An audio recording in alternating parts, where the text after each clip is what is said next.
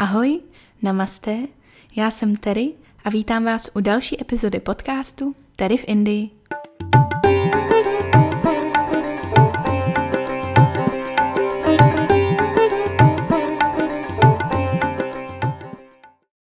Ahoj, jak se máte?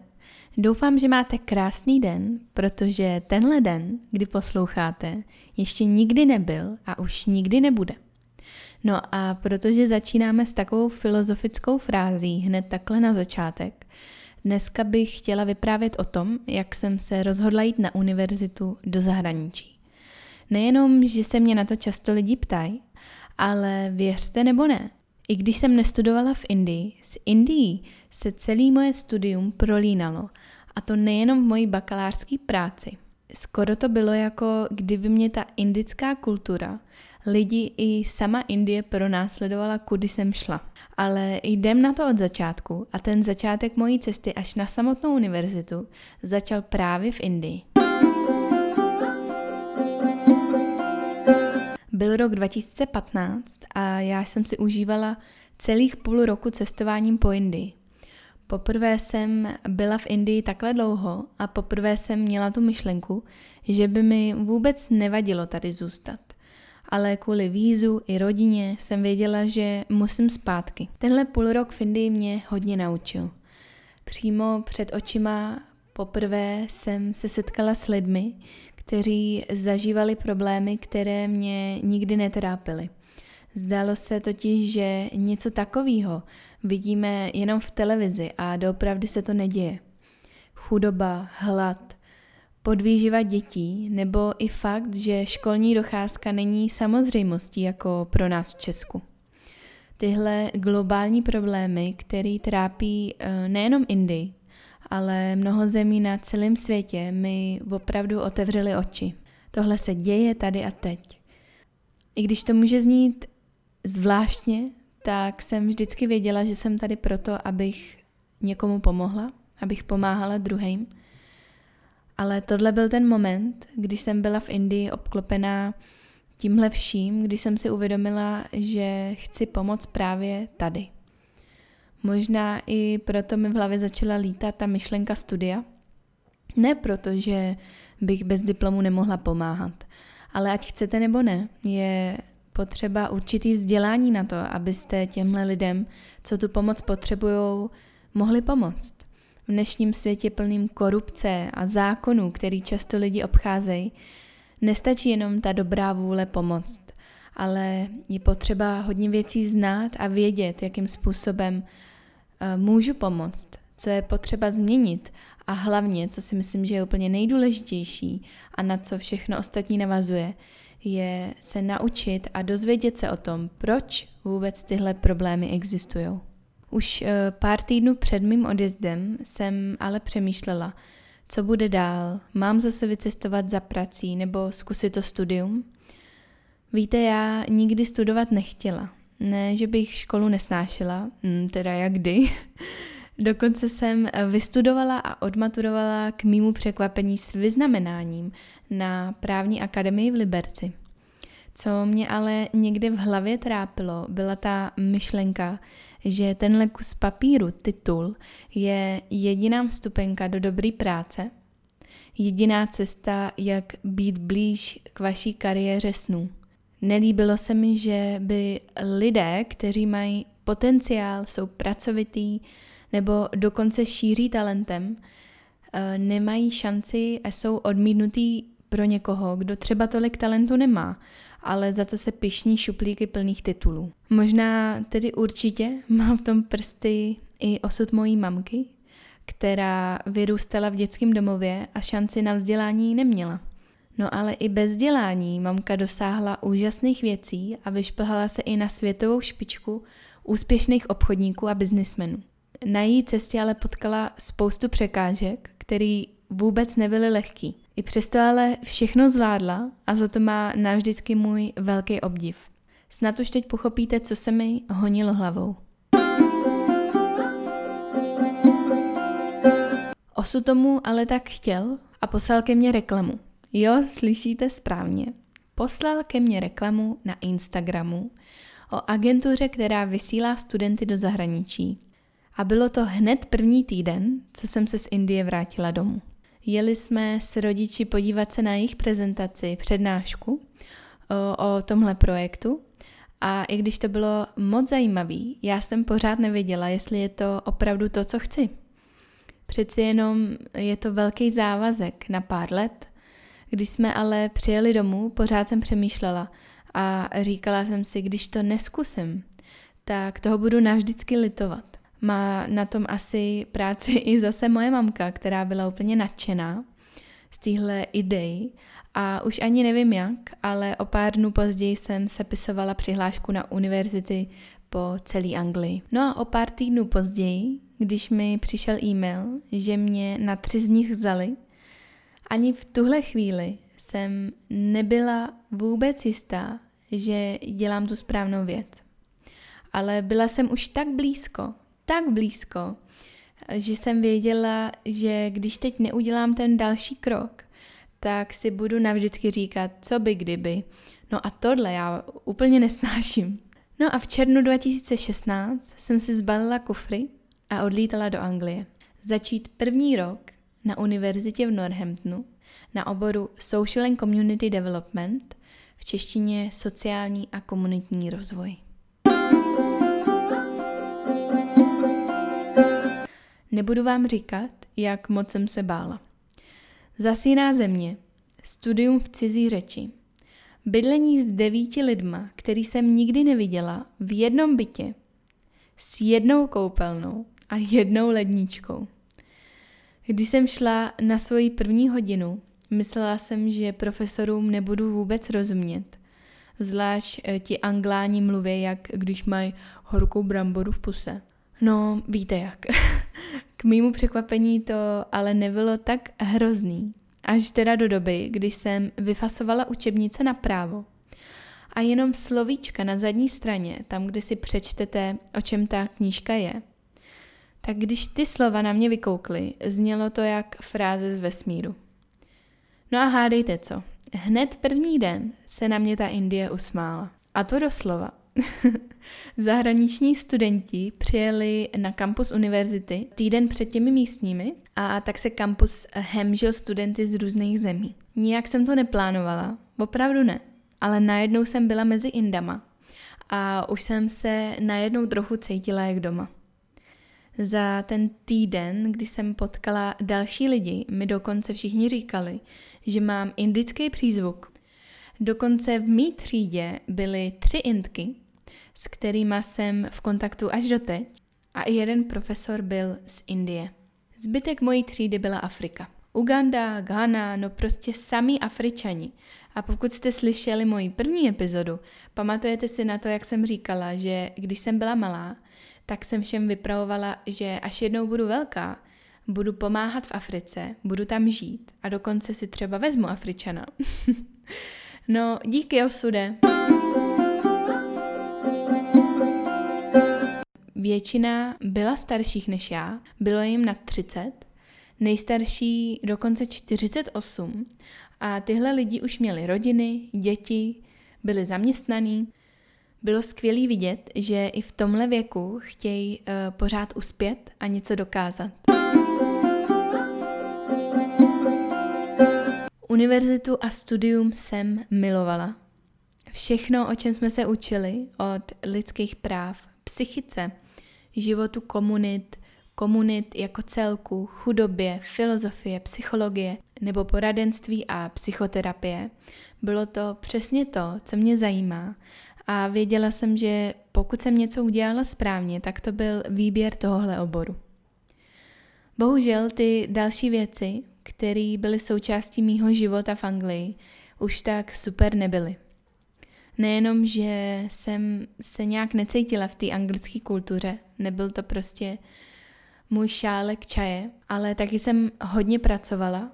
První rok jsem vystřídala spoustu prací, abych se uživila. Ne všichni chtějí studenty zaměstnat na plný úvazek, takže ty hodiny, kde mě zaměstnali, třeba jsem dělala v Primarku, v pizzerii, všichni mi dávali hrozně málo hodin a to nestačilo. Ve druháku jsem začala pracovat v rezidenčním zařízení, pro osoby s vážnými duševními problémy, kde jsem vydržela vlastně až do konce mýho studia. Mimochodem 70% zaměstnanců byli indové. Bez komentáře. Tahle práce mě ale zasáhla, změnila mě a zanechala ve mně něco, co, co v sobě ještě teď nosím a asi ještě dlouho nosit budu. Nebylo to vůbec jednoduchý. No a když jsem nepracovala tam, brala jsem směny v univerzitní kavárně, nebo občas jsem fotila i akce, které se na univerzitě konaly a to bylo super, to mě moc bavilo. I když se říká, že univerzitní léta jsou ty nejlepší, upřímně tyhle roky v Anglii byly pro mě nejhorší v životě. Univerzitu jsem milovala, ale tvořila tak hrozně malý procento mýho života. Měla jsem pár hodin v týdnu, zbytek jsem pracovala z domů na esejích a nebo byla v práci. Neměla jsem ani štěstí na spolubydlící, teda až do doby, kdy jsem se s mýma indickýma holkama sestěhovala do privátního pronájmu v druhém ročníku. No ale ten třetí rok, no to bylo něco. Asi se do toho ani nechci vracet. Ani ve slovech, ani v myšlenkách, ale řeknu vám, že vrátit se z práce, která byla psychicky tak náročná, do místa, který mělo být moje doma, kde byste měli odpočívat a právě nasát tu energii na další den, tak jsem se vracela do něčeho, kde jsem počítala každý den, kdy už bude konec. Byl to děs. No ale jdem na něco pozitivnějšího, jo? Stalo se taky hrozně moc dobrých věcí. Ne, nebudu říkat hrozně. Stalo se taky hodně, hodně moc dobrých věcí. Stala jsem se dobrovolníkem v organizaci Oxfam, která pomáhá celosvětově. Hrála a zpívala jsem na jejich charitativních akcích a dokonce jsem jednou mluvila živě na rádiu BBC. Ve druháku jsem spolu s profesorem a spolužákama začala projekt na podporu místní charity Mind a dokonce jsem pro ně složila písničku a natočila i videoklip. To bylo super a je to jeden z momentů, který si vždycky budu pamatovat.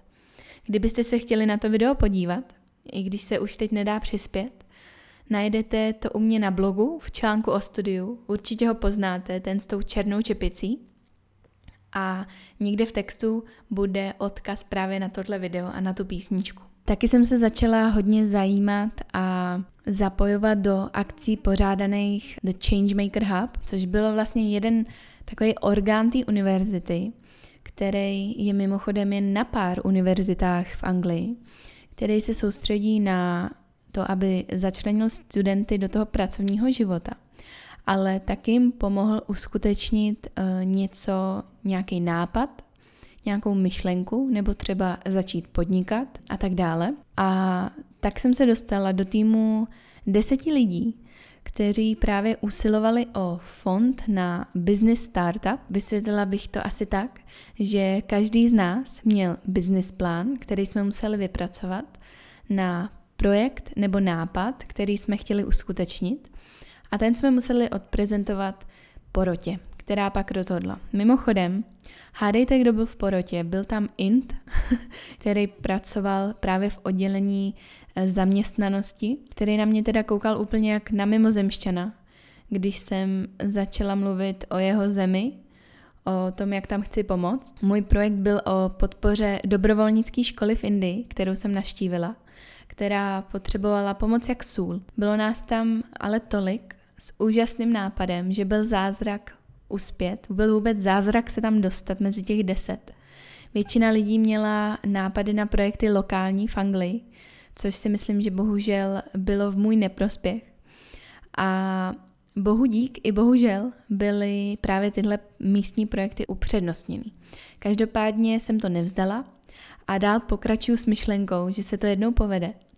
A až legálně budu moct tady v Indii pracovat, což už nebude za tak dlouho, tak je to přesně tam, kde začnu.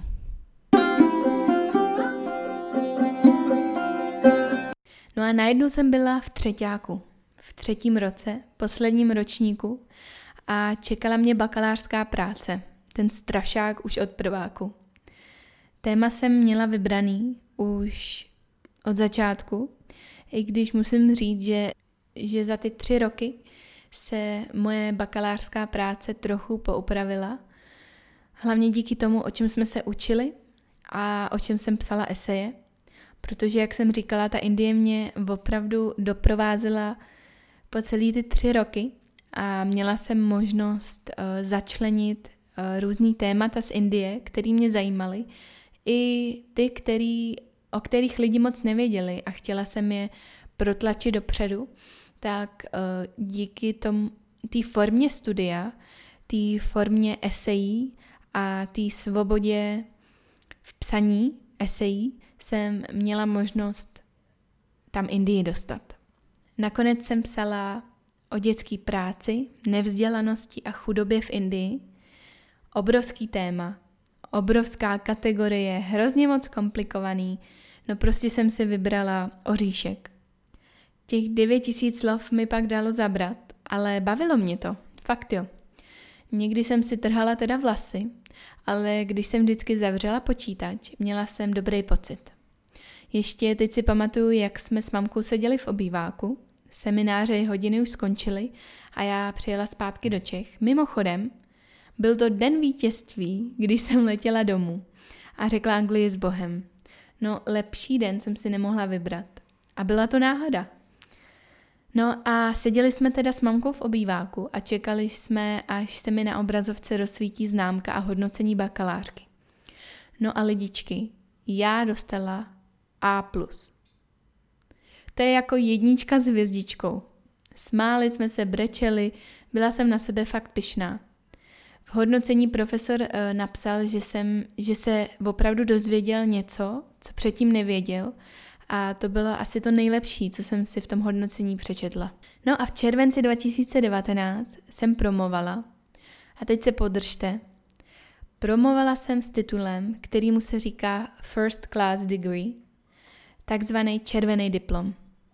Nemohla jsem tomu uvěřit. No a co myslíte? Ještě pořád si myslím, že ten titul je jen kus papíru. Ano i ne. Pro mě je tenhle kus papíru připomínkou tvrdý práce, vytrvalosti, smíchu i slz. Vlastně na něj teď právě koukám, protože vysí v mý kanceláři, zarámovaný, aby mi tohle vždycky připomínal. Stále si ale myslím, že i lidi bez titulu by měli dostat šanci, pokud tedy ukážou, že umí to, co dělají a mají proto vášeň. Zároveň ale vím, kolik jsem se toho já naučila. Od kritického myšlení, který bychom si měli každý zdokonalit. Taky jsem se ale hodně zdokonalila v akademické angličtině. Potkala jsem pár super lidí, který si navždycky budu pamatovat a doufám, že zůstaneme v kontaktu. Pracovala jsem na místě, který mě naučilo o životě, o zdraví, o vytrvalosti, o síle a přečkala jsem tak hrozný dny, že i když je mi ouvej a jak mamka říká, i ten nejhorší den má jenom 24 hodin, to špatný je už za mnou a teď ty dny budou prostě jenom krásný. Takže pokud třeba přemýšlíte, jestli jít studovat, neřeknu vám, jo, běžte. Každý jsme totiž úplně jiný. A tak vám řeknu, udělejte to, co vám říká vaše srdce a vaše intuice. Pokud tyhle dvě věci dáte dohromady, nemůžete šlápnout vedle. Takže bye bye.